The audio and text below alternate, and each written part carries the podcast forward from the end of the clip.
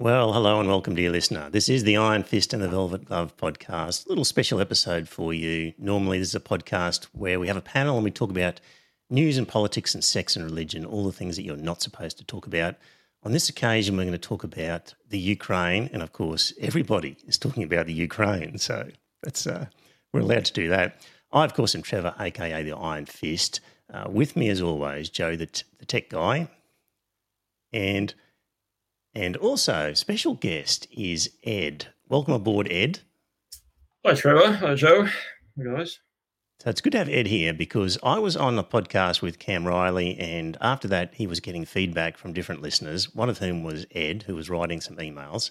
And turns out Ed uh, was born in Russia, lived most of his life, uh, early years until 25 in the Ukraine slash Russia. He'll explain more about that and has been living in Australia down in Melbourne. So he's got a pretty good perspective of the Russian Ukrainian border because he lived there um, until about 25. And so he's got family and friends on both sides of the border, and he's here in Australia, been observing what's been going on over there. And I thought, what a good opportunity to have Ed on and just um, tell us stuff that we don't know about the Ukraine, about Russia, and all the rest of it. So, so, Ed, without any further ado, why don't you tell us sort of just your personal background of where you grew up, how long for, and just so people get a genuine impression that you actually know a little bit about the area that you grew mm. up in? Yeah. yeah. Uh, look, I was born. Uh, I was born in Russia, but uh, pretty close to the border of Ukraine. As I said, I, I, so my, my mom's from uh, from the place which is pretty close to Kharkiv. Uh, mm-hmm all the news now. Mm-hmm. Oh, yeah, okay, yeah, that's you know north, yep, east, uh, from the Russian side, and my dad's uh, my dad's family from Taganrog, which is uh, sort of uh, pretty close to. Uh, okay, what, what do you have there on the map? So it's it's southeast, uh, sort of right Sea of Azov there, north of Crimea. That's you know that's okay. where. So that way. Yep. Both places uh, uh, I checked within 50 k's or thereabouts, you know, 60 k's uh, of the border. Mm-hmm. So obviously, we have family on both sides. My immediate family now, my mom and dad are, are I'm Russian now, but I have cousins, second cousins in Ukraine, Kharkiv, and my wife, who's also Russian Ukrainian, you know, probably 50 50. Uh, she's got some family in Kiev now so we're in touch with them. But mm-hmm. uh, look, uh, and I always lived in, in these two places pretty much. Uh, you know, spending summer when I when I was a kid, I guess I was was more uh, up there.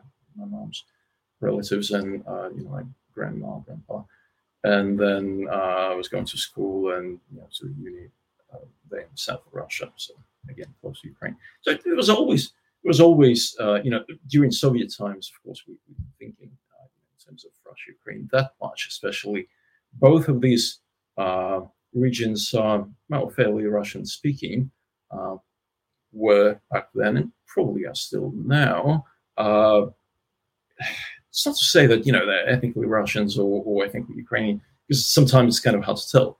You know, yep. people are mixing, and it's more you know your uh, so, so when you personal cross, if you cross the border from Russia to Ukraine, it was like someone in Queensland going to northern New South Wales and back? Is it just a matter of fact uh, sort of thing? Yeah, absolutely. Yeah, absolutely. Right. Uh, look, we would, uh, we would we would do that all the time because uh, you know during Soviet times that's that's kind of uh, you know, tricky bit, I guess. But uh, when we different regions were supplied differently, so you know in Ukraine there were I don't know better dairy so we would use, you know, we'd go and you know, shop there if, uh, you know, if we felt like it, like we could.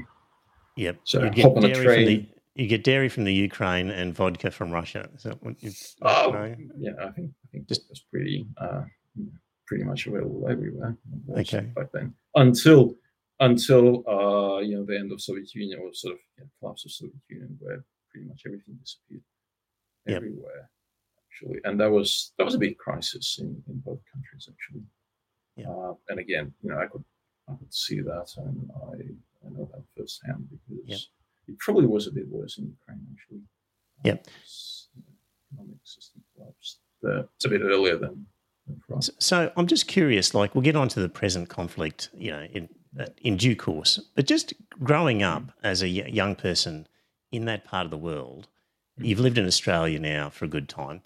Uh, I have a mental image of a, a pretty desperate place with um, nothing in the shops other than the bare basics, if you're lucky, and uh, a fairly grim lifestyle. Not, was it was it grim true. or not? No, it, it, wasn't. It wasn't grim, and especially if you, if you don't if you don't have anything to compare to uh, then you know it, it's just your normal, I guess. You know, for us. But but look, I was a kid. Uh, you know, Soviet Union collapsed when I was, which is what 1981. Uh, I was uh, born in '74, so you know I was I was in my uh, teens, yes. Uh, until then, you know, before Perestroika, it was you know I was a kid. It was it was so fun for me. I mean, you know, we would go to mm-hmm countryside. You know, we would spend time there, you know, fishing. It was as good as you know as your childhood can be, I suppose, because you know I was uh, I was looked after. You know, my, my family was was great, and we were again all relatives. This this place where you know my, my mom grew up because that was a village basically, and we had relatives in, in neighboring villages, but also you know in Ukraine. Uh, everyone would sort of come together uh, for summer the whole mm-hmm.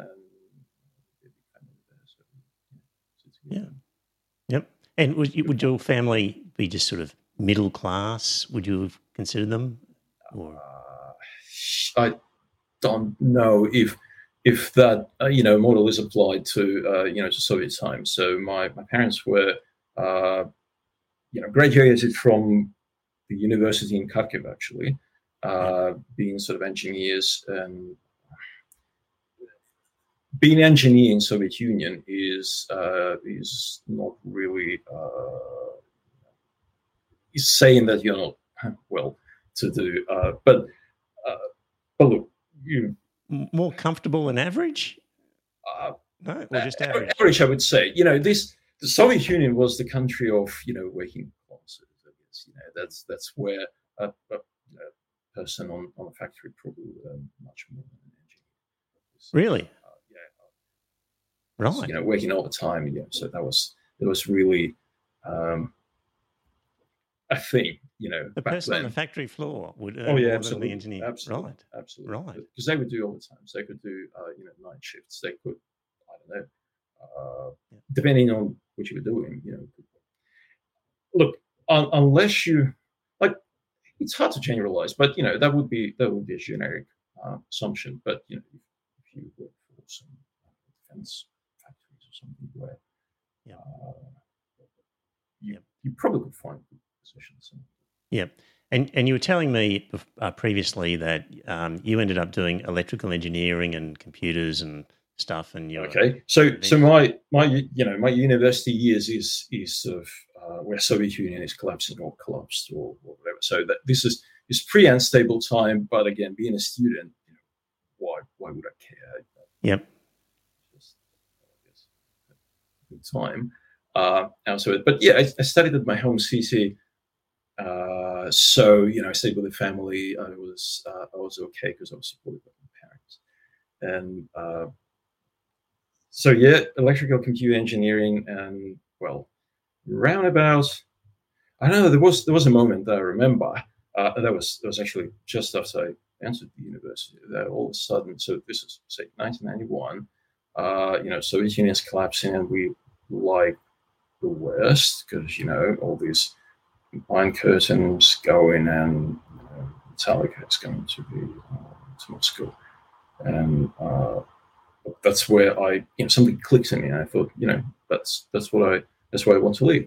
So I started uh, learning English like crazy. Yeah, maybe it doesn't show, but with the accent and stuff. But you know, it's uh, I set my goal, I guess, back then to. Uh, back then, I thought, oh yeah, I'd go and study in the US or somewhere and then, mm. see how it goes. But it turned out uh, differently, but you know, it, just ended up in, in, in Australia. Yep. Uh, and never looked back actually.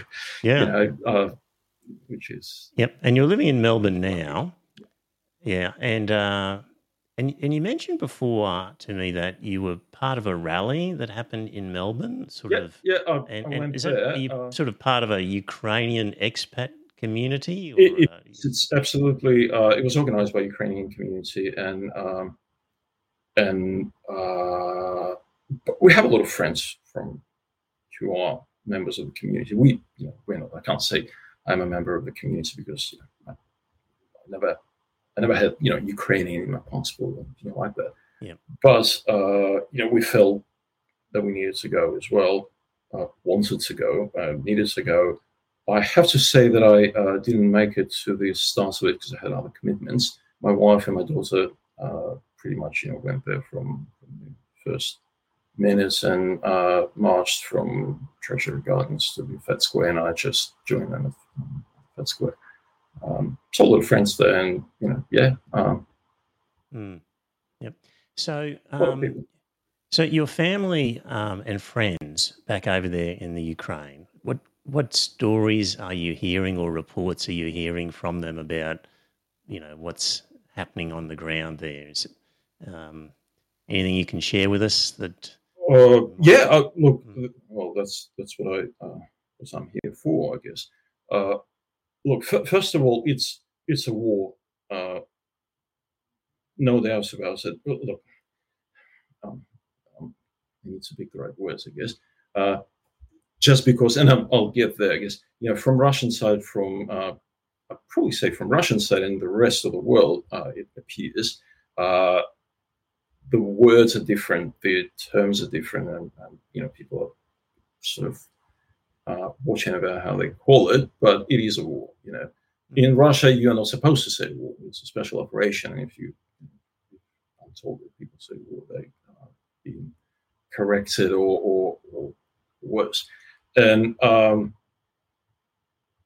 it's pretty full on. Like, look, you you just can't uh, comprehend. You know, I, I, I can't comprehend it because, yeah, so me uh, again, yeah, I, I, left that part of the world some time ago. You know, went back a couple of times, but um, still, the picture I have you know, doesn't doesn't really.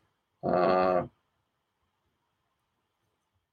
married to, to what I see now, and what I see now mm. is street street fighting, basically, you know, like mm. Stalingrad. Uh, so Kiev, I've, I've been to Kiev. I actually fell in love with the city. It's, it's probably one of my favorite cities. Uh, absolutely beautiful, and you know, it's a huge hill, and uh, it's four million plus, I think, and Kharkiv is 1.5 or something. So big cities, yeah. and shelling's going on there, and you can see it. And it's not like you know these are doctored images or because they're just coming through they keep coming through so you know street fighting my uh, uh, my relatives who are in, in kharkiv have been living uh, pretty much in a cellar for uh, for the past few days uh, i'm not saying that you know the whole territory of kharkiv has been or you know street fighting is is on every street because it's it's hard to know uh, mm. what's going on, but definitely on outskirts and pictures I've seen and, and people who recognize them, like the university in Saltovka is uh, uh, is the sort of northeast, um, I suppose. Um, I don't know the city that well anymore. Yeah. That was a mm. kid I went there. Um, well, I saw images of you know uh, shells, you know, exploding and. Mm.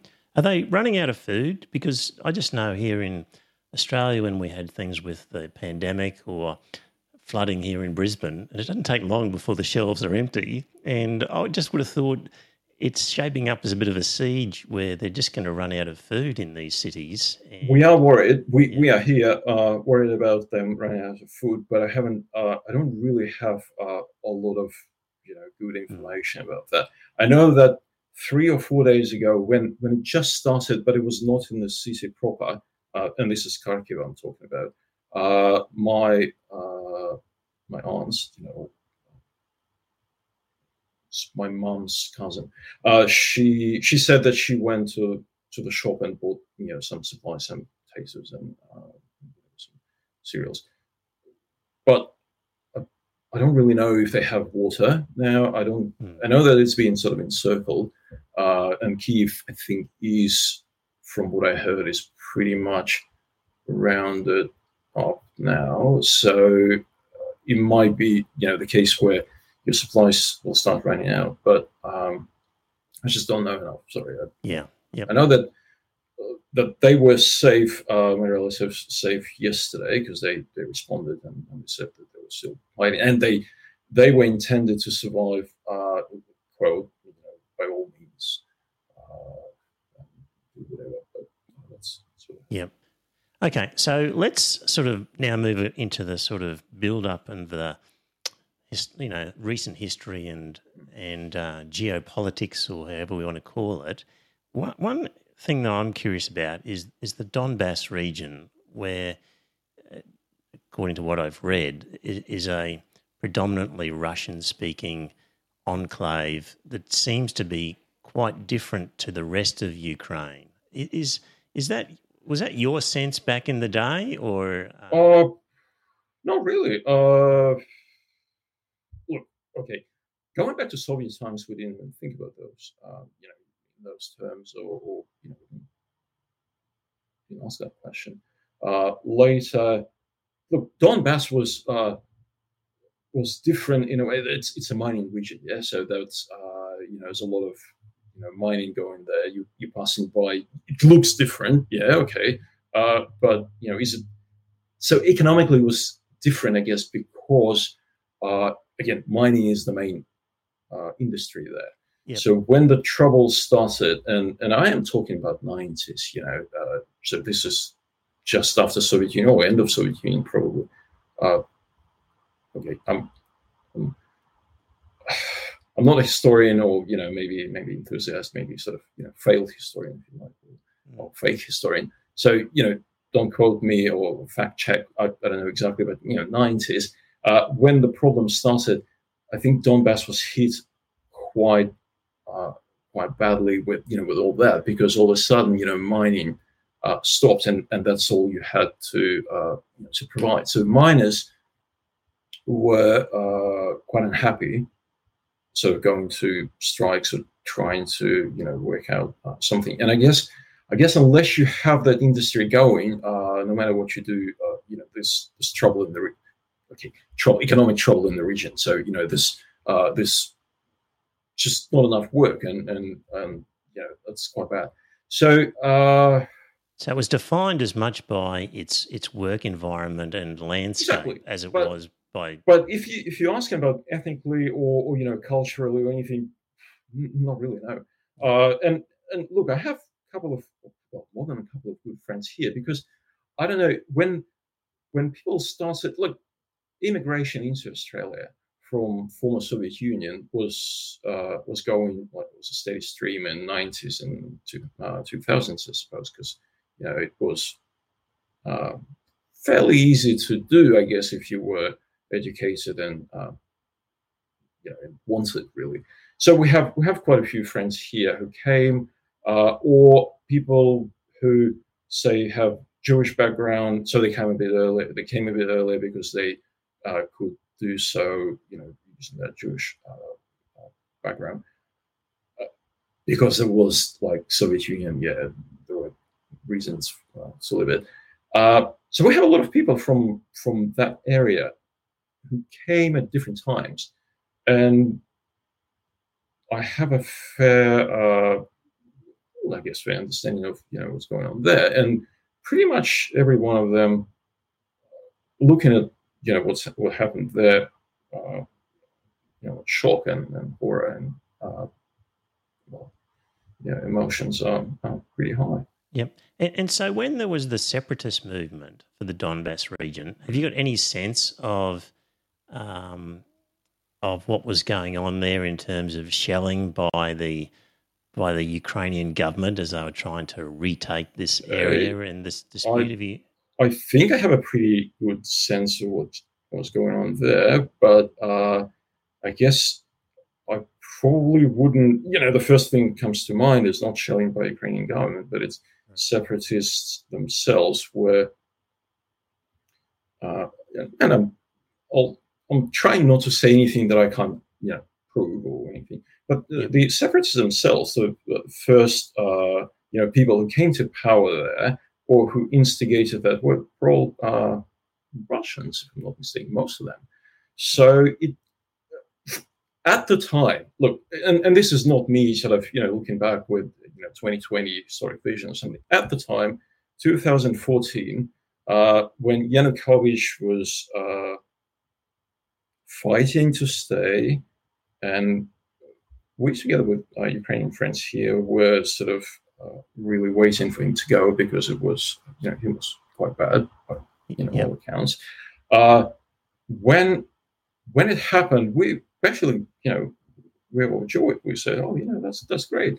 And then when Russia took him, it was a bit of resentment, you know, from our side, thinking like this is a signal uh, that you know he's going to go unpunished. Then so, so our attitude at the time was like, "Ooh, you know, that's that's not good because it's it's it's almost like Russian encouragement." Okay, so when Yanukovych lost to Poroshenko, he, he went to Russia and sort of exiled. No, no, but he he didn't lose. He oh, was uh, um, he was ousted, and yes. and I mean the, this was before election or anything. He was yes. Uh, so that was that was a revolution. And right. look, I, I know that you know you, you probably want to raise that point, or you uh, mentioned that you know, American involvement in that, but I'm not even I'm not even talking about that. I'm just uh, talking about our attitude and, and vision. And and look, uh, when I say you know these uh, Donbass and and Luhansk, you know two sort of separatist regions there,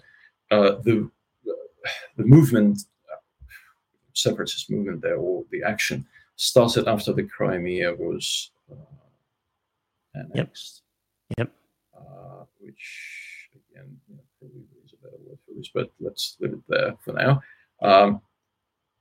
because um, that was a signal like, oh, you know, if if Crimea can do this, you know, so maybe maybe that can happen in some other regions. So the guy uh, at the time it was you know a lot of confusion who's doing what, and, uh, but you know a few years passed and and people uh, well a few people who who were leading uh, forces there died or killed or whatever in fights, but uh, the guy who started it uh, pretty much by his own own admission uh, the guy called uh, Girkin or uh, Strelkov is his. And this, this is a guy who started the separatist movement in the Donbass. By his account, his, his interview to the uh, to the newspaper later uh, in, in Russia, he said that, you know what, I I pulled the trigger because you know I that his his unit crossed the border from Russia to uh, uh, Donetsk region, I guess, and they started uh, you know the action. So, uh, and I, I, guess I can quote. Uh, so there is a translation in. Uh, so he he was a Russian nat- national who Russian national yeah. Igor Strelkov. He's he's the guy. Uh, I mean, this is this is with perspective. He's the guy who's uh, for his arrest there's a warrant. Uh, you know, Interpol for for the flight MH17 because that's it's the guy who's associated with you know with that. Right. Because he was he was controlling the area then. Okay, so there's a question mark. Are you saying there's sort of a question mark as to how much of this was um, driven by the local population wanting to separate from the rest of Ukraine, as opposed to uh, the Russian influence maybe being well, more important to say, factor than the local. Least, there's, there's, no question mark, or it wasn't question mark for me back then. Probably yeah. uh, even less of a question mark for me. Uh, uh, now it was instigated by Russia. Uh, reasons behind that, you know, not talking about it, but just facts. You know, he he he did. And look, there's there's probably a lot of factors playing, like you know, people who weren't necessarily important or who were, you know, sort of looking for opportunity uh, seized it there.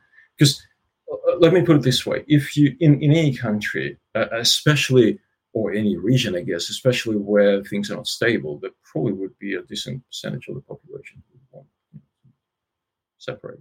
Yep. yep. There's always a mixture. It's just hard to know what the percentages you know, are. Western Australia, let, let, me put this. Yeah, you remember a few years ago, Western Australia said, you know, we want to separate. Yeah. Last week, but they do it. Yeah. Well, he's he's amazing, that guy. I mean, yeah. yeah, you're right. In every population, there will be a separatist element. And, um, and if you if you organize it, uh, well, I'm not saying it's a you know it's something that's easy to do or it's something that's you know clear cut. But if you organize it, you, you have a chance to succeed. And and these guys, uh, again, they were, were telling it after, like like there was no shame in it. They were telling uh, you know to press that you know what we were expecting to maybe uh, to see Russia incorporating these regions, you know, like they did with Crimea, but Russia didn't uh, do this, sort of sending mixed signals or something. So maybe this uh, a bit of misinterpretation whether you know support will come or not. So, uh, yeah, okay. Well, that's a picture of the Donbass. That's that's you know what I want. By the way, dear listener, I mean Ed's giving, of course, uh, his own personal knowledge yeah. of of things, and um, he hasn't been running around conducting polls, and you know, in a sense. Uh, the plural of anecdote is not data, I think is the story or something like that. Mm. I mean, so, you know, take all this with um, as it is. And um, it's just an interesting perspective that we're getting from somebody who's sort of been in the area and knows people. And. There could be other people with different opinions. And, and look, there, there, are people of different opinions. And I guarantee that. But it's also like you, you really have to uh, look at that. You, you need to decide for yourself. Yeah. Because, uh, well, well, like you know, we were chatting with Cam, and Cam said, "Oh, you know, I have, I have people who are of different opinion." Well, yeah, there are people who really love Trump. There are people who, you know, yes, love Tony Abbott.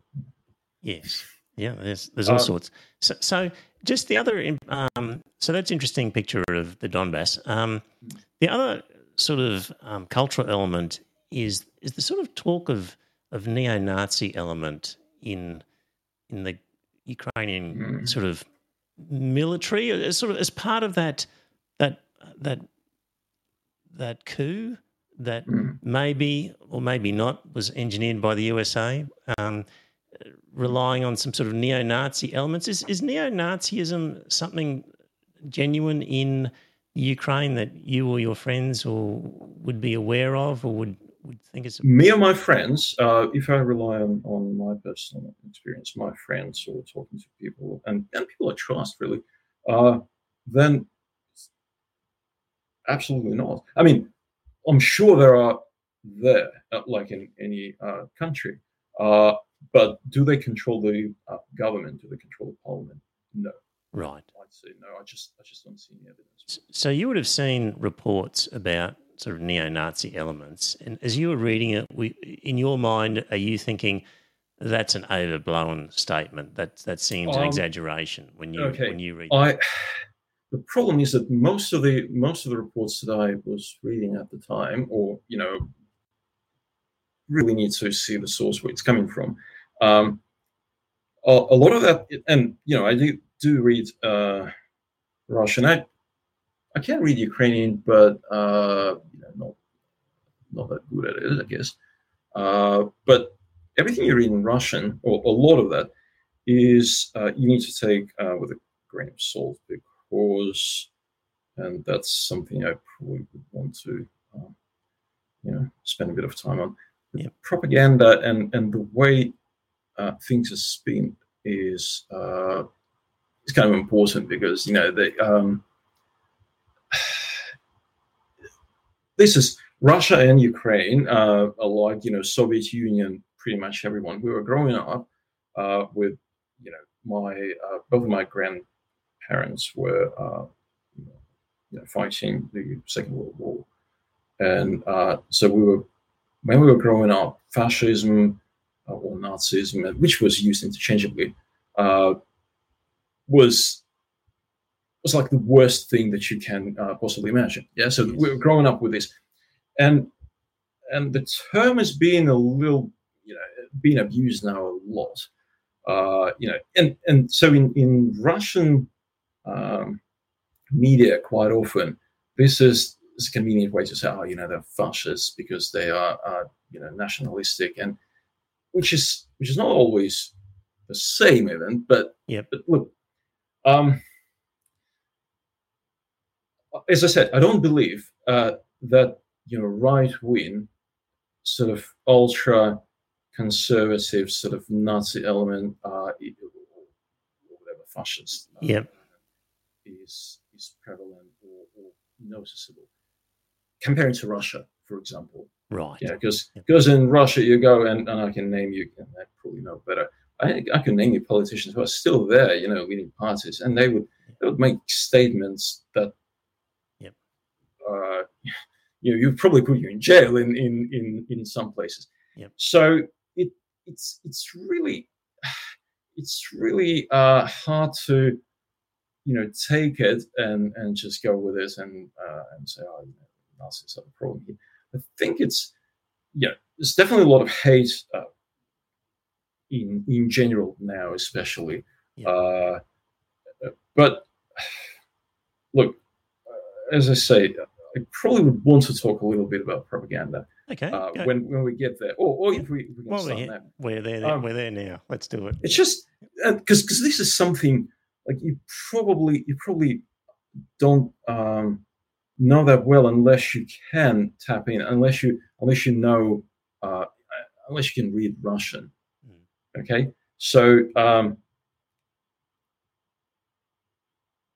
when I don't know where to start. But look, the propaganda, the propaganda machine that's that's that's working probably in both directions, and and I guess you know it's propaganda propaganda in, in the US, but in Russian, if you if you just you know watch Russian TV, there's just a lot going on there, and, and it's always it's always directed at you know at trying to uh, portray you know specifically Ukrainians uh, as fascists or you know sort of closed. And and look, what I've done, I I just um, I sent you a couple of links, but but look, this is for people who we, can't play them now. But just go to YouTube and and uh, type something like kids uh, singing about Putin or, or something like this, because because it's just it it is penetrating the society in such a way that you know it's hard to imagine. We probably would think about you know North Korea, uh, but you know kids would come and dress you know in uniforms, being I don't know eight year olds or whatever, uh, singing like um,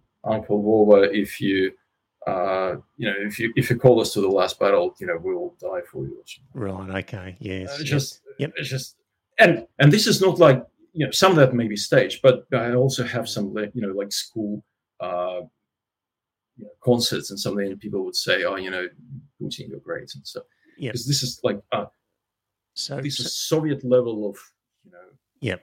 So Russia has been running a, a Soviet style um, propaganda campaign. Return to it. Yep. Yep. Return now, to it. One of the things, for example, I read ages ago, I think, was in relation to Crimea when they did polls of the population, and it seemed quite conclusive that most of the people in the Crimea wanted to to be right. in, in the Russian sphere. And, well, and an argument I heard was that they had been subjected to a lot of propaganda on their television. All right, look, you know, this is this is this is actually an interesting point because uh, you know if we talk about Crimea and and how it, what happened there, and again, this is uh, at the time, you know, wasn't um, admitted, but then after a couple of years or maybe a bit or, or maybe more, uh, you know, Putin admits because because they were saying uh, there were there were no Russian troops there at the time. Uh, they were just you know polite people, and, and this is a term you know coined term which was on you know shirts and some like you know polite people who were um, you know volunteers who came there to whatever fight for uh, for their brothers. And then they admitted, yeah, yeah, there, there were Russian troops, but you know we had to do something. So and and you know, then reports that yeah, it was planned, uh, you know, in, in a way, and works out perfectly. Because when they stepped in and sort of took control, you know, of the region, and they organized referendum, um, you know, you can't take the results of this referendum uh, for face value, even if it's it's a bit like you know doing a scientific experiment, but but your uh, you know your your tools are tamed or you know contaminated, and then the results you can't really trust them. Maybe because of the propaganda, because of because, because of propaganda, of because of the presence. Oh, because of the presence and the way the way uh, you know elections are, are run, uh, and, and you know that was that was known at the time was was like you know with presence of troops or or sort of uh, you know insist recommendations of vote a certain way plus propaganda as well. Like okay, if so we're Crimea, people probably would want to uh, you know leave Ukraine and join Russia. I mean maybe the majority of the population wants to do it, but is there any sort of law how to do it properly. That's the thing. Like, you know, it, I, I, don't know if there is a precedent where part of the country went straight from one country to another. Uh, I know of a few cases when part of the country decided to separate and Coming sometimes peacefully, sometimes, you know, through through some, you know, force or whatever, or, or a war. But I don't really remember in the modern history uh, when, you know, something like that would happen. And it happened pretty quickly and, uh, you know, was declared done deal. You know, we, we happy. So uh, does it mean people didn't want to? Oh, they probably, a fair amount of them probably would want to.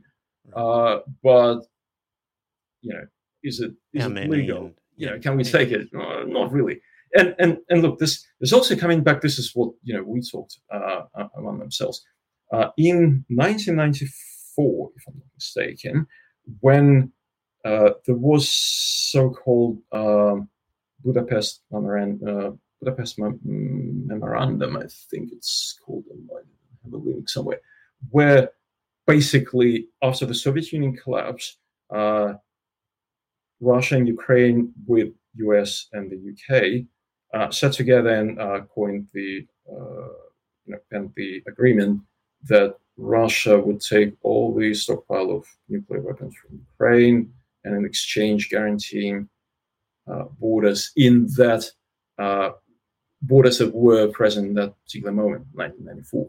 Ukraine was. Ukraine and everything. So technically, you know, Russia said, "All right, we don't we don't want to revise the borders or raise it because you know that's the agreement. And yeah, well, give us your nuclear weapons, and we guarantee to keep your borders where they. Yeah, I, I'm, I'm sure there were maybe some other clauses, but that was that was it. And and of course, uh, the story that I remember, because you know, it, it, it, says, oh, you know, this is uh, it's plain and simple. You know, there's agreement, but of course, if you really want to, you can find a pretext, and like like always. So I think, if I'm not mistaken, again, don't quote uh, me on this, but but I think Russia, you know, official Russia said back then that uh, you know because Yanukovych was ousted uh, illegally, you know, there's a coup and stuff. Uh, it's all broken, you know. Yes. Not valid anymore, so we're not, you know, we're not obliged to to follow, you know, any of that. And yep. I don't know. I, I, I look at this and I say, yeah, you know, the, the Ukraine story is full of broken promises of one sort or another with NATO and, and other deals. And, yeah, and we are talking about you know me uh, telling you what I think. So that, you know that's what I think. Yeah, yeah, yeah. So um, also the coup um, amongst Ukrainians that you know. Would would there be the belief or acceptance that the US played a major part in that, or would or would they say that was not the case? Like, what's the feeling? I don't know. I, don't, I haven't heard a lot of people uh, saying, "Oh, you know, U.S. Mm. Uh, definitely, you know, from Russian side, this I think, uh, mm. yeah, people who support official Russian sort of, they would say, "Oh, yeah, definitely, yep. it's all America, like it's been America all, all, all this time." But um, I don't really know uh, for sure. I'm not going to argue, but I'm just going to ask, I guess, the question of even if it was well, I, I don't know what I'm saying. I'm just, I, I, guess, I guess I want to put it this way. You know, Ukraine uh, was was trying to break away from Soviet Union and Russia. Has been trying for quite a while. And I mean, after 1981, it, it appeared that okay, there was understanding, but we know that you know Russia never really let it go. Uh, not only Ukraine, I mean, you know, other republics and other mm. examples. And so there was, you know, there was one attempt, and then you know, 2004, Yushchenko, which was clearly pro-Western, was strong. You know, was uh, competing with Yanukovych actually uh, mm. for you know for presidency, and Yushchenko was poisoned. And then you know before the election results were announced, because it looks like you know Russian involvement there was was a bit too much. Uh, which is a fun fact, I guess. You know, Putin called and uh, congratulated Yanukovych a bit too soon. So you know that sort of thing. Uh, just send the signal, I guess. Uh, and again, this is my you know pedestrian level, I guess. Um, signal to Ukraine that you know it's really hard to break away. So is it is it really um, strange, I guess, or or should we really uh, you know wonder if if Ukraine, if they really wanted to, you know, would ask help for someone to you know to assist maybe, okay. or, or to have some or to have some support in that. I don't really know, but it, yeah. So you could see, you could see or sense some fairly obvious Russian meddling, uh, and so again, it's no, was, no surprise. It, was not, it wasn't denied, uh, but it was it was it was not a military intervention or anything, mm. but it was it was like you know Russia would send consultants to you know organize uh, elections and stuff. And yeah, there, there was a was a documentary on BBC, if I'm not mistaken, that was uh, was shown in Australia, but that was at the time. I think at the time. Okay, okay. Was... Be- be- because you're a you're a fan of the of Cam Riley's various podcasts, so you'd be quite used to his his re- repetitive line of US involvement in countries around the world. So, so, so, having listened to that, you'd be highly attuned, I would have thought, to uh, looking look, for US he, involvement. So, what what Cam's doing, and I mean, and this is it's almost like his mission, but he's trying to counterbalance. And I mean, you know, among uh, many things. So I, I, would argue with Cam, uh, you know, personally or in the email. Uh, well, I haven't had a chance to do it personally, maybe. Yeah. Brisbane. Um, because now he maybe identifies me, uh, would listen to me or whatever. Um, that his mission is to counterbalance the insane amount of uh, BS. I don't know. Uh, do we have kids uh, watching this? You can go ahead and language warning, dear listener. We might might be some. Yeah, kids. If you if you listen uh, to this, then probably want to tell your parents they're letting you down. Yeah. Um, uh, so yeah, insane amount of bullshit that's going on in the world. I mean, look, America is an empire, and and they do uh, a lot of bad stuff. And and of course, you know, Russians would say, oh, you know, Americans do that, so you know, so so can we. So it's almost like Cam's mission, and you know, Ray's. I guess we shouldn't forget Ray yeah. to counterbalance that.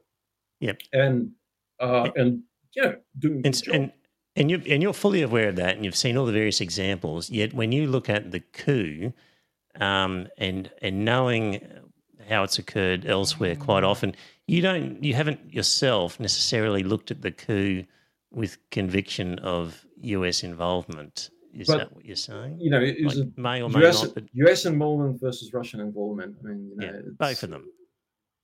Yeah, but I mean, do we do we need to choose, or do we if we had to choose? Uh, no, but just it's really just whether we think it's occurred is, is I, the question. Look, I, I don't really know. I, I mean, I, I don't have enough evidence. I, I'm not going to speculate. I. think okay. that yeah, it could could have been, okay. uh, could have been, but also I didn't have a sense like from again from my friends, from people here.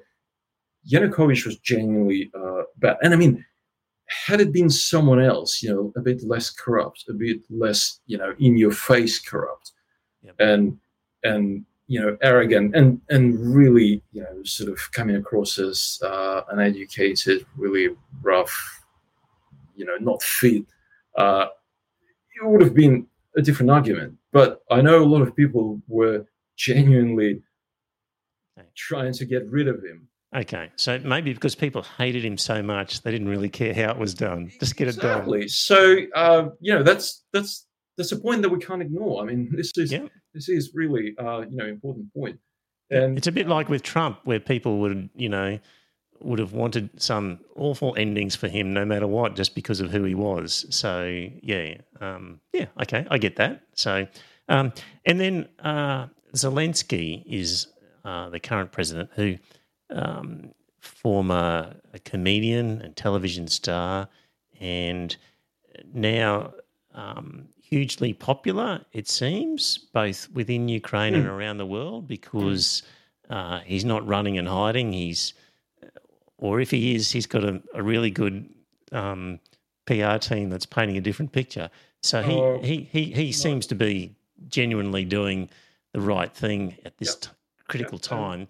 And uh, look, this is this might be his, uh, you know, he, his mission, and he, he might turn out to be the the uh, true you know hero yeah. uh, it, of the story. Because leading up to this, you thought he was a bit of a dud. Is that? Would you, uh, yeah, sort of, I'd, I'd, say so. And, and, it's only because you know he's not a uh, he's not a politician. He's uh, basically a comedian, I guess.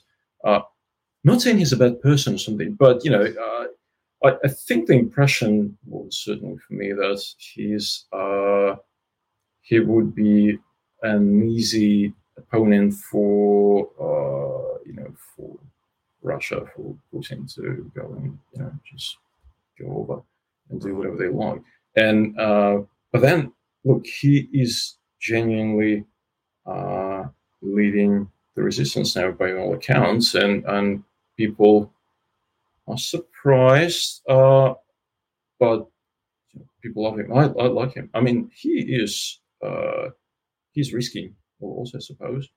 Yep. Um, yes, I mean, if he's captured or whatever, who knows what could happen to him? So it's precarious for him. But he's he's what you expect from president. He's uh, you know, it's a bit like what you know Belgium when Germans attacked and yep. resistance and uh, He's certainly got an incredible life story. Actually, for those who haven't seen it, um, I think I've got it here. Have you seen the the other thing, dear listener, is he won the Ukrainian version of Dancing with the Stars. Mm. Have you have you seen that at all, Ed? Uh, no, I haven't. No, I, I, I heard about it, but no, I haven't. With a bit of luck, I'll just play a little bit of clip here if I can. Hopefully, this will show up. Hang on.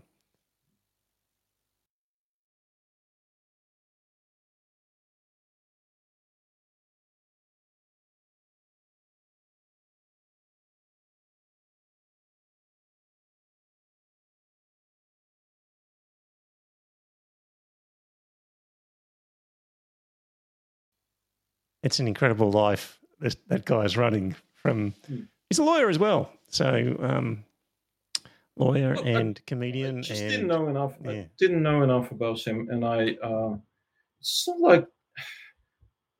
Look, to be honest, uh, and yeah, we will return to war because it's important. I, I feel like, you know, we probably don't give enough, uh, you know, focus or, you know, doesn't come across, you know, in all seriousness of you know what's going on. I'm I am distressed. And, you know, it's just like sort of uh, now I've got to be distracted and you know got to be cheerful, I guess. But but it, it's not to say that you know it's it's, it's pretty bad. But uh, I I say until recent times we've probably been more watching the um, what was happening in Russia itself. You know, inside with uh, you know opposition being uh, basically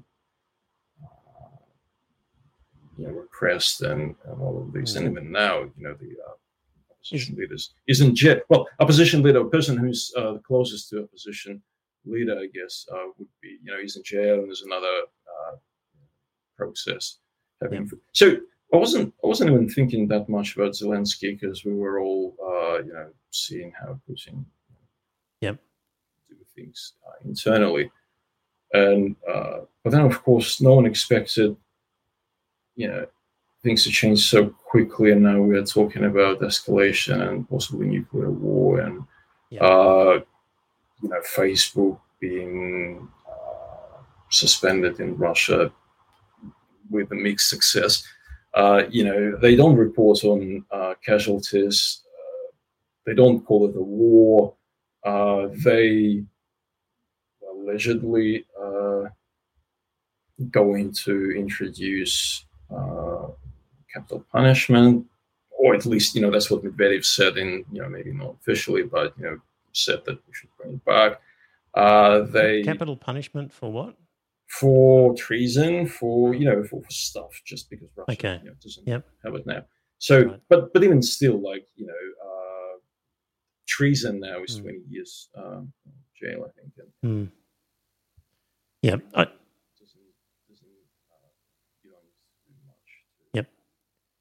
Ed, I just want to move on to NATO and the discussion about um, about NATO, which seems for a lot of people to be a key component to this whole story. And I'm going to read a bit, dear listener, from an article by a guy called Chris Hedges. And Chris Hedges, um, American journalist, um, Presbyterian minister, author, television host, former reporter for the New York Times. Um, in his career, he worked as a freelance war correspondent in Central America, and he began working for the New York Times in 1990. And during his 15 year tenure, Hedges reported from more than 50 countries and served as the Times Middle East bureau chief and Balkan bureau chief um, during the wars in the former Yugoslavia. He's currently running a TV show on on Russia Today or RT. So hmm. put all put all that together because I mentioned to Joe I was going to hmm. read um, about this guy, and he said, "Well, he'll no conflict there." I mean, poking a bit the fact that he has a show on Russia Today, but when you add in his career with the New York Times, it's an interesting mix for a guy. So I think he's got some experience, and I've read other stuff that he's done, and I I do think he's got something to add here. So bear with me, uh, dear listener, while I read this article or a fair chunk of it. It's probably going to take me about four or five minutes and Ed and I can talk about about that because it seems to get to the crux of of one reason why the conflict has started, and maybe if there is to be an exit out of this, um, one possible way out. So, all right. So his um, article entitled "Chronicle of a War Foretold" by Chris Hedges. After the fall of the Soviet Union, there was near universal understanding among political leaders that NATO expansion would be a foolish provocation against Russia. I was in Eastern Europe in 1989 reporting on the revolutions that overthrew the ossified communist dictatorships that led to the collapse of the Soviet Union. It was a time of hope. NATO, with the breakup of the Soviet Empire, became obsolete. President Mikhail Gorbachev reached out to Washington and Europe to build a new security pact that would include Russia. Secretary of State Jim Baker in the Reagan administration, along with the West German Foreign Minister Hans Dietrich Genscher, assured the Soviet leader that if Germany was unified, NATO would not be extended beyond the new borders. The commitment was not to expand NATO, uh, sorry, the commitment not to expand NATO, also made by Great Britain and France, appeared to herald a new global order. There was a near universal understanding among diplomats and political leaders at the time that any attempt to expand NATO was foolish, an unwarranted provocation against Russia that would obliterate the ties and bonds that happily emerged at the end of the Cold War. How naive we were. The war industry did not intend to shrink its power or its profits. It set out almost immediately to recruit the former communist bloc countries in the European Union and NATO. Countries that joined NATO, which now include Poland, Hungary, the Czech Republic, Bulgaria, Estonia, Latvia, Lithuania, Romania, Slovakia, Slovenia, Albania, Croatia, Montenegro, and North Macedonia, were forced to reconfigure their militaries, often through hefty loans, to become compatible with NATO military hardware. The expansion of NATO swiftly became a multi billion dollar bonanza for the corporations that had profited from the Cold War. Poland, for example, just agreed to spend $6 billion on M1 Abrams tanks and other US military equipment. If Russia would not acquiesce to again being the enemy, then Russia would be pressured into becoming the enemy. And here we are. The consequences of pushing NATO up to the borders with Russia there is now a NATO missile base in Poland, 100 miles from the Russian border, were well known to policymakers, yet they did it anyway it made no geopolitical sense, but it made commercial sense. War, after all, is a business. In a classified diplomatic cable obtained and released by WikiLeaks, dated 1st of February 2008, written from Moscow. I think this is the Moscow Embassy, US Embassy, addressed to the Joint Chiefs of Staff, NATO European Union Cooperative, National Security Council, Russia, Moscow Political Collective, Secretary of Defense, and Secretary of State. There was an unequivocal understanding that expanding NATO risked an eventual conflict with Russia, especially over Ukraine. The beauty of these things, dear listeners, is you can Google it and you can find it. I'll send you the link in the show notes, but um, you can actually find the WikiLeaks document, the actual cable that this refers to. And um, Chris Hedges summarizes what that cable said. Um, not only does Russia perceive encirclement by NATO and efforts to undermine Russia's influence in the region, but it also fears unpredictable and uncontrolled consequences which would seriously affect Russian security interests, the cable reads.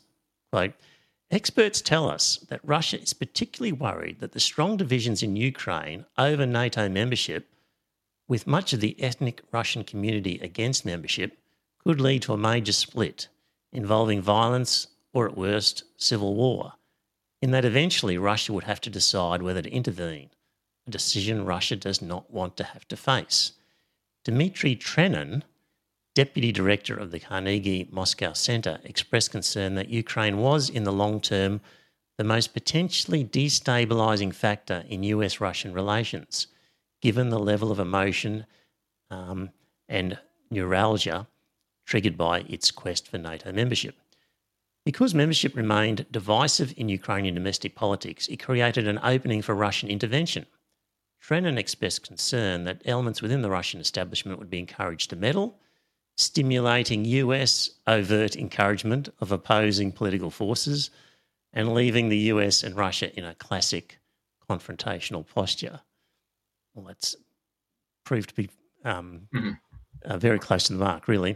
Um, the Obama administration, not wanting to further inflame tensions with Russia, blocked arms sales to Kiev, but this act of prudence was abandoned by the Trump and Biden administrations. Weapons from the US and Great Britain are pouring into Ukraine, part of the $1.5 billion in promised military aid. Um, uh, let me see what else he says here. All of us who reported from Eastern Europe in 1989 knew the consequences of provoking Russia, and yet few have raised their voices to halt the madness. Um, one little bit here. Once NATO expanded into Eastern Europe, the Clinton administration promised Moscow that NATO combat troops would not be stationed in Eastern Europe. Uh, the defining issue of the 1997 um, agreement. That promise again turned out to be a lie. Um, he says, uh, Chris Hedges, uh, that in 2014 the US backed a coup against the Ukrainian president uh, Yanukovych who sought to build an economic alliance with Russia rather than the European Union. Um, of course, once integrated into the European Union, as seen in the rest of Eastern Europe, the next step is integration into NATO. Russia, spooked by the coup, alarmed at the overtures by the EU and NATO, then annexed Crimea, um, and the death spiral that leads us to the conflict currently underway in the Ukraine became unstoppable. So, Ed, what do you think of that in terms of NATO encircling, coming right up to the border of Russia? Mm, uh, How does that sit with you? Probably, friends. Yeah, analyzing all this uh, article and, and really development is is uh, is not an easy task, and I mean, you know, for hmm. someone majoring in geopolitics and stuff. Look, uh, from my perspective and from what I remember, I don't know always what's happening on the background, but uh, look, if history doesn't start at 2008, obviously, and and yeah, um, so it just says you know 1988 already was obvious, but it wasn't obvious to me. Um, you know, NATO and Russia were cooperating. I think when you know, war on terror started, it was genuine impression that you know it was there was a cooperation. So it didn't feel like it was uh, you know escalating and and uh, unavoidable and that you know Russia would all. It didn't feel, put it in plain words, that Russia and the U.S. NATO are you know historic friends, traditional sorry historic enemies, you know traditional enemies, and it will continue and will continue forever. Uh, I didn't feel that. Mm-hmm. Maybe I was foolish. Mm-hmm. I don't know, but again, I'm looking at the countries who you know joined NATO, uh, different stages, you know, three waves or whatever. Um, coming out of Soviet Union and uh, you know being in the well, relationship with Russia, uh, you know, I guess Baltic states would probably uh, do it first, and for good reason, because they probably didn't feel secure. Um, and you know, that was if you are a relatively small country uh, next to the neighbor who is at best of times unpredictable, you know, NATO is probably the assurance, and that's you know I can understand uh, why it might happen. So I guess the question is whether these small countries did want to. Okay, uh, no disrespect to anything. Sorry, um, but if, if former republics or former countries of uh, you know Soviet bloc wanted to get away from uh, Russia as soon as possible and join NATO, and uh, look if if you remember 2008 and uh, Russia stepping in to Georgia, uh, and you know what followed because that was another war. That's yep. So, so, would send a message like you know what if you if you're not in NATO now, uh, or you're thinking about it, you know, mm-hmm. maybe that's time to join. That's you know, yeah, like yeah. Macedonia probably would say, you know what. Know. Yep. So from the point of view of of self interest of those countries, it makes sense that they would say, "We want to be part of NATO ASAP." But, and then what, from the what, point of sort of world stability, it also makes sense to say, you know what? We really should have a buffer zone between NATO and Look, and there should be and, analysts, you know, on both sides, uh, and you know, negotiation and everything should. Uh, that's that's what that's what they're for. Yes, and and really, there has to be. Um, there's a bit of hypocrisy here, where um, you know the US, if if it was encircled uh, up to its borders the, um, the way that Russia has been. There's no way it would accept it. Like it's not sort of fanciful to say, "Oh, okay. Russia's being Russia is being um, precious here in in having a problem with NATO right on its border." I mean, what's their problem? There's yeah, sort having, of having a problem with NATO and and going and hit another country. Yeah, yeah, yeah, yeah, of course, In, inexcusable. Not so. Um, so that doesn't mean the solution is to go to war, but I'm just sort of um, I'm just wanting to point out that um, what they're doing, NATO, in in in growing right up to the border of the Russian the Russian border, they know that they, for example, the US would never accept that happening if there was it was flipped around the other way. So, um, so they, of course, would say, well, we're entitled to um, do this, but there has to be a recognition that if it happened the other way around, they wouldn't accept it. I mean, we've got the Cuban Missile Crisis, we had Grenada. I mean, it's it's it's fine. It's fine to uh, look. Uh, there is a point in this, and it's fine to sit and argue about it. But also, in the light of what happened right now, I feel like it's, you know, maybe it's almost like a moot point. You know, Russia reacted the way it reacted, and mm. and and look, maybe pushing, you know, taking into another direction, I guess, slightly. But uh, I've been you know, thinking, and, and I think I read somewhere, or you know, sort of everyone's analyst now, yeah, and, and we hmm. have all these, yeah. uh, you know, accounts that oh, you know, Putin, trying to understand, trying to guess, you know, what, what Putin is thinking, what's his objective. And, and I guess, you know, in the past few years, we're pretty safe to say that he, he doesn't, he doesn't want to lose. You know, that Mm. Um, he, obviously wants to stay in power. I think that's probably one of the uh, main objectives. And and there was some massive trouble. Like if if he didn't have troubles in you know internally and wasn't threatened, who knows uh, what what he would have done or his reaction. Mm. I think a lot of that is is happening because you know because of what's happening internally because he's really. Uh, you, you think in, well. You think internally he's been under pressure. Oh, I'm sure. Right. Look, he, uh, amounts of discontent, and yeah, there's a lot of people. You know, a lot of people who li- like him, but the corruption and everything that's going on, and economy is bad. I mean, you know, it's. Mm.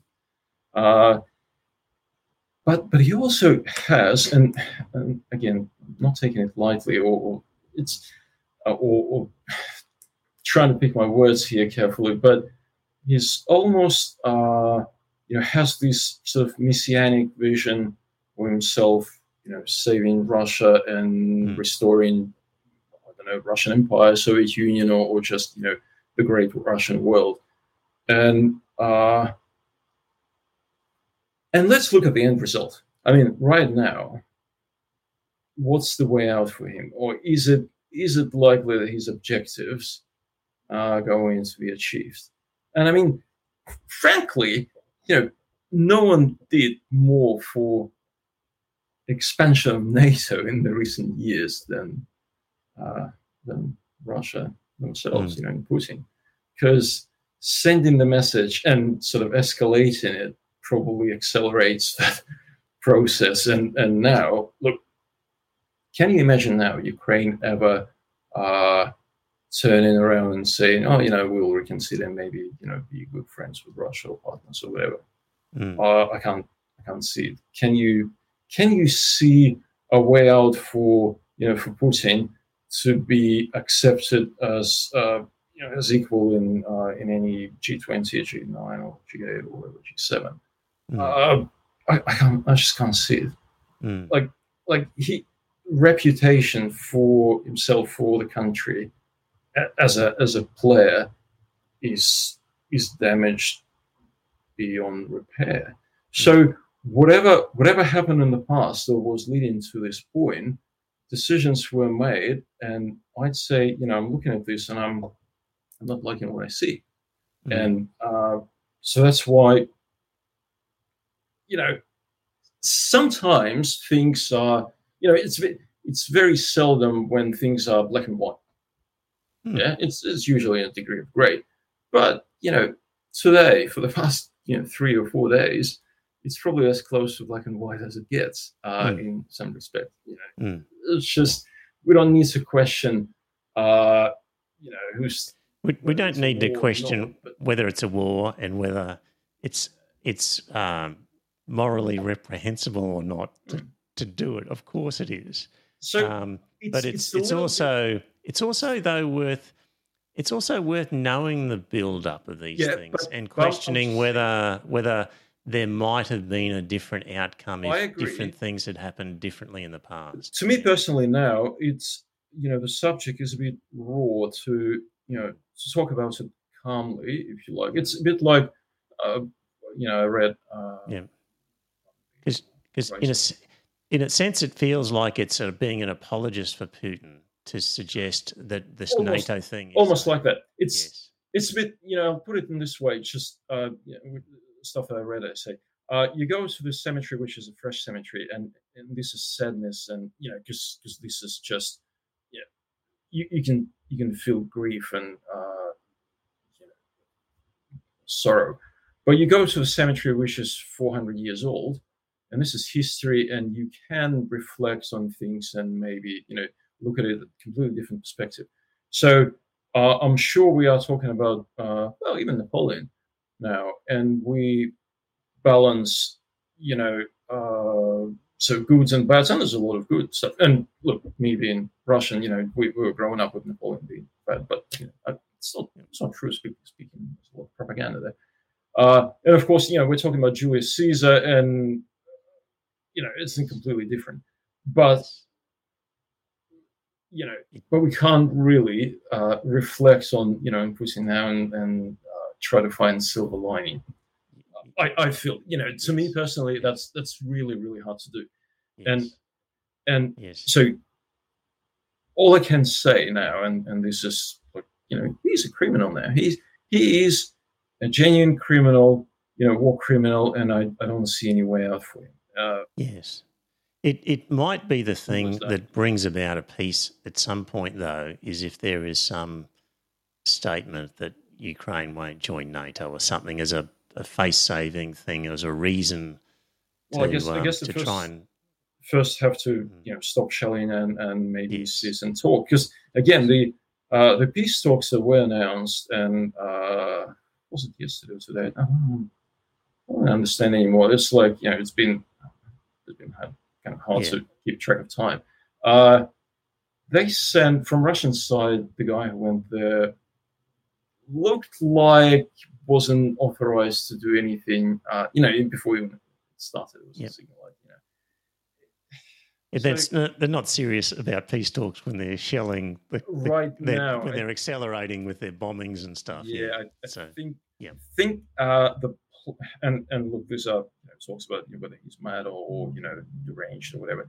Yeah. Different Excellent. degrees different degrees of you know madness. Yeah, yeah. Let's let's talk about this uh, madness and derangement sort of allegation and crazy because he gave a speech which was which was quite lengthy. I think went for over an hour or so. And on the podcast with um, with Ray and Cam, we were talking about it, and because we, we were reading the trend. Well, I I was we were reading the translation, and mm-hmm. um, and really we from reading it thought what what is this allegation that he's crazy and unhinged? Because it actually comes across as a relatively sane and rational rundown of modern Russian history, and it actually was sort of quite impressive in the sense that we couldn't imagine Boris Johnson or Joe Biden mm-hmm. or Scott Morrison speaking uh, in that style. way for 60 minutes. Yeah, um, it's, it's not their style, and, and maybe yeah. uh, Putin style. But yeah, I, and, and said, you have a different take on that. So look, I, I said straight away, and, and that was you know the, that's what started it all. I sent an email saying, uh, uh, yeah, it does look a bit deranged, but but look, it's. Uh, then I then I said that you know what uh, if if you just look at uh, this and well the speech was was really an exercise in a sort of justification of uh, the next move. It looks like um, yes. So it's you know, you look at it and say, no, nah, he, he, didn't, you know, he didn't jump and, uh, you know, on the table and uh, whatever yells. He, though, conveys. Uh, the spoken. It's not a disgust. It's not a disgust, but it's it's really superiority and and and sort of with a smirk, you know, talking about uh, you know all things Ukrainian uh, so there is a clear message that you know of, of him. Um, what, what you're trying to say, I think, is there was a, a something was lost in translation. Uh, yeah, in that, definitely, definitely, there's something in lost in translation. For a native Russian speaker, you could detect um, yes. but also, a different tone a that we couldn't. I also have a background of his other speeches, and, and he's pretty much his style, you know, to with a with a smile or with a smirk. So there are different different degrees of madness, I guess. And, yeah. and you know, I almost could feel like uh, you know he was he was one of he was a person who you know with a smile tells you that you know he's going to kill you or something like that. Right. Uh, yes. And and and the thing is that I don't I don't really know if it's his like people say, oh, you know, he's he's mentally deranged, or, or you know, he lost, or um, I don't really know. It can and, and it can be, uh, or it can be that he is surrounded by people who, you know, yes men and and whatever, uh, don't tell him or tell him what he wants to hear, and so that you know he's sure of, of his messianic, uh, you know, nature. I, I don't really know, or maybe something else, but it's. Yeah, I, I, we remember Colonel Gaddafi uh, being sure that everyone loves him and he is uh, the greatest yes. guy in the world. And that Romanian dictator was on the porch and surprised when the crowd was booing him. Um, yeah, Ceausescu or Ceausescu, yeah. That's it. Yeah, thank you. So, look, when I was reading it, I got a little bit of a sense of um, that. I think he sees himself. Uh, you know, he's getting on now. I think he's sixty nine or something, and he was very resentful of the breakup of the Soviet Union. Mm. And resentful is, is the right word, absolutely. Yeah, and really, he was um, his job in history was to at least um, get some of it back. Was really mm. the sort of what I read, and I think. I think he definitely has a sort of a, a sense of his place in history in terms of of and it's while it might seem a crazy and it might be doomed to failure for him personally, I think he's just prepared to roll the dice because he's reached that point. So yeah, there would be an element of of almost a crazy level of nationalistic pride and mm. desire there. Yeah, which is important. And and and look, this is uh, you know ideology as well, and people would like to hear that because it, it just gives them a sense of uh, pride. Mm. But it have to be that way? I mean, really, you don't have to be uh, a well-respected, powerful, and great nation uh, just for fear. And you know, measure of it is not how, how many uh, you know other nations fear you, but it can be something else. Japan now is not threatening a lot of countries, or in the past you know decades, but it was it was doing very well economically, and you know, it sounds like if they set a goal to be I don't know best in uh, in the world in some sense, and you achieved it. Yes. I'm, just an example. I, I, mean, it is really sad that you know it, it's understood. Greatness is understood in in that way, and uh, I guess a lot of people probably. Yeah. Is, is he particularly well educated, or um, does his voice come across as a working class accent, or um, is it come across uh, a bogan? Is that what you described his accent? uh, well, this, I don't think accent is, uh, you know, in Russian.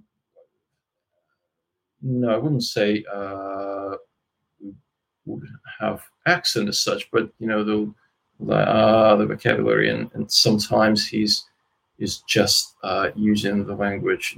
So look, everyone's of you know everyone from that generation is you know university educated probably, but it doesn't tell uh, you know it doesn't say that uh, he's not okay. Put it this way, he's not a sophisticated uh, you know person. Uh, for, for example, when you listen to Donald Trump, you recognise that he's not a sophisticated person mm. either. so yeah, same with Putin. You, uh, yeah, okay. And and and the funny thing is that a lot of people around him, even you know for a fact, you know, being so very well educated and uh, maybe you know, having some degree of sophistication, have to go to the level because that's expected. Yeah. Hey Ed, we'll wrap it up a little bit. So. Yeah uh, anything that you wanted to say to, that you think people need to know that we haven't covered already that you um, wished the average Aussie knew about? I, th- I think I think already already said pretty much you know all, all uh, that I wanted you know points. I probably wanted to stop on the term fascism and, and just maybe uh, a bit of food for thought because you know it's been thrown around a lot, mm. and um, and the most I, I, think in recent times, uh, everyone goes back to uh, an article by Umberto Eco, uh, an, an Italian guy, you know, uh, Name of the Rose fame, if you uh, remember the movie. But he, he was an Italian uh, writer who was growing up, you know, during Mussolini times. So he he wrote an article. He wrote a uh, an, an, article, essay called Fascism in 1995, where he really distilled it in 14 points, uh, you know, what fascism is. And and some points point, and if you if you're just you know talking about you know, Ukraine or Russia, and, uh, and if you look at these points, and I invite everyone, ECO is ECO, uh, Umberto, uh, probably an Italian name, probably just as you. Uh, I, I, can send a link after that if you if you haven't heard. Um, there is, you know, these are 14 points, and some of them just read them and think about them and and try to apply. And you know, things like disagree, disagreement is treason. You know, that's characterizes the fashion, or uh, you know, rejection of modernism, or cult of tradition, or you know, obsession with the plot, like mm-hmm. everyone's mm-hmm. plotting against you, yep. or contempt for for the weak. Uh, you know, everyone's educated to be a hero. Mm-hmm. Uh, think about these kids who, you know, growing up to be. Oh, okay, yeah. There's uh, uh there's a link there in the, in the chat.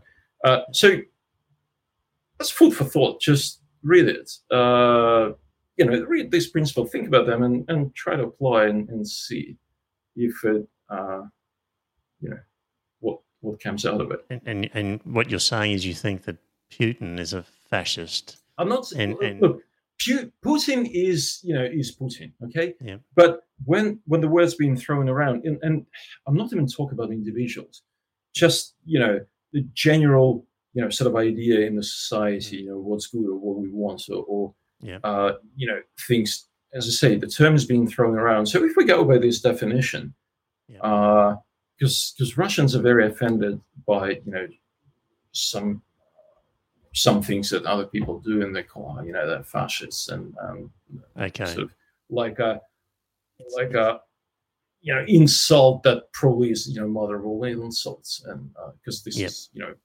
going back to um, to Hitler times and and this genuine you know feel that uh, you know Russia defeated fascism, Nazism, uh, you know at the time kind of forgetting that, well, you know, Russia was one party of the coalition, and Soviet Union definitely was, you know, one thing then. So Ukraine was taking part in it and took uh, a lot of casualties. And uh, yeah, so, so you can't say that, you know, Russia defeated fascism and Ukraine.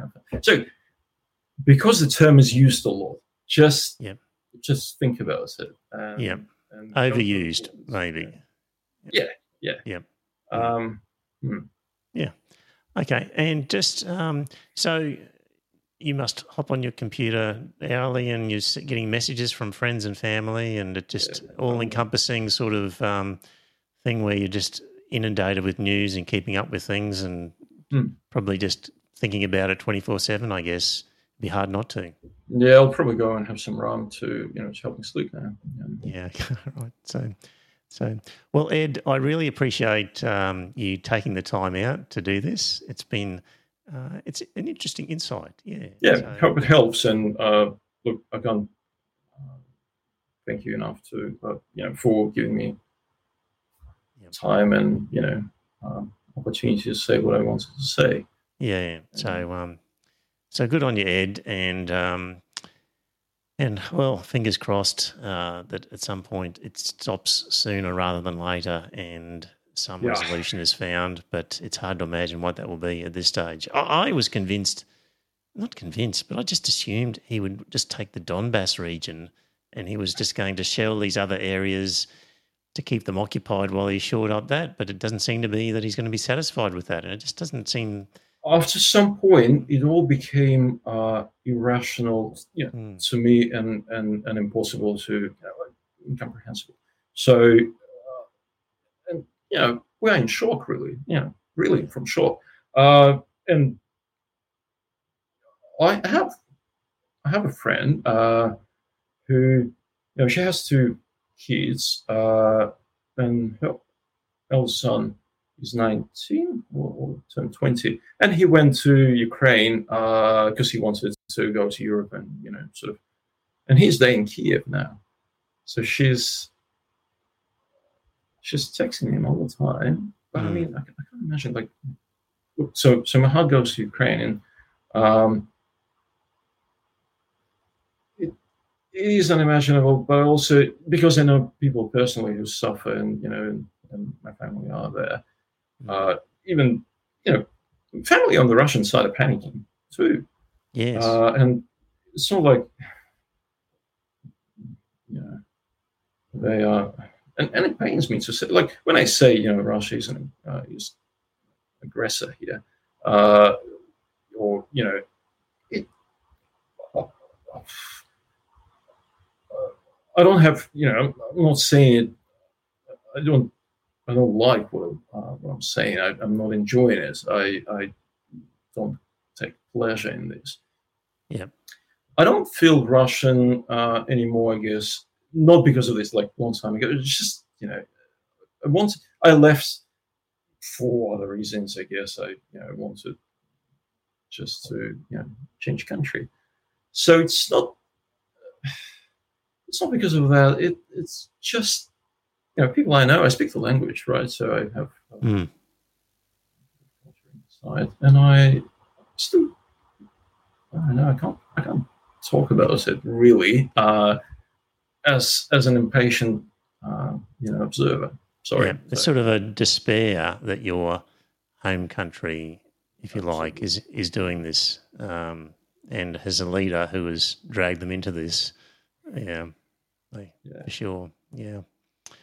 Oh, Ed, that's there's too much tragedy in the world. I just know. Um, yeah. Um, up here in Queensland, we've got our floods and that. I've got four customers who have had their shops flooded. You know, most of them without insurance, and yeah, it's tough times out there for a lot of people. Um, um, and they're probably luckier than people holed up in a basement in um, in uh, in the Ukraine. Well, it's, shells are falling around them. Oh, so yeah. yeah, there's yeah.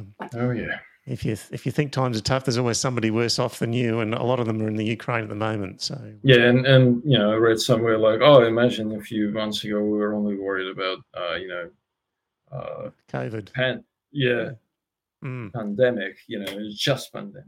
Yes. Yeah. When you when you, I guess you know when you look at the newspapers and what, what we have there, oh, you know, plague and war, and it's like Middle Ages, isn't it? Yes, it is. Yeah.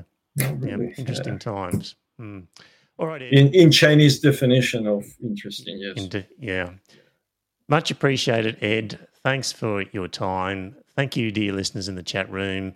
Hope you enjoyed that one. A bit different. We'll be back with something else next week. Not sure what, but um, bye for now. Thanks, Ed. Cheers. Well, dear listener, did you enjoy that episode of the podcast? If you did, I've got a favour to ask. Uh, first up, tell some friends, let them know about the podcast. You'll be discussing something at some time, and you might be repeating something I've said. And when you're talking to your friends, say, Hey, I heard this on this podcast, and it's worth listening to. And maybe pick an episode that you think's a good one and direct them to it. Like grab their phone and go to their podcast app and search for Iron Velvet Glove and subscribe on their behalf on their phone and uh, and just put the word out. The other thing is you could become a patron and support the show. So if you go to our website, you'll see a link to Patreon, and there are some different options for subscribing and paying per episode. And really, the amount that you pay depends on what you get from the podcast. So there's different levels ranging from a dollar fifty Australian to I think ten dollars and various ones in between. It's really what do you think it's worth? Is it worth a cup of coffee? Uh, is it worth more than that, less than that? Whatever you get out of it, because not everybody gets the same. Maybe you don't listen to the whole thing. Maybe you never talk about it with people. Maybe you really couldn't care less half the time whether the podcast is there. It just it'll be different for everybody. So if you get a lot out of the podcast, contribute a bit more. If you don't get much, contribute less. But in any event, you can subscribe there. If you don't like the idea of a regular subscription, the website has a link to a PayPal donation. So you could just do a one off donation every now and again. So there you go. It'd be good to uh, spread the word, get a few more listeners, and that way, look, if we ended up getting more listeners and more money, we could do maybe a second episode or more special episodes, provide some more content. So it's up to you. If you think it's worthwhile, let people know. Thanks.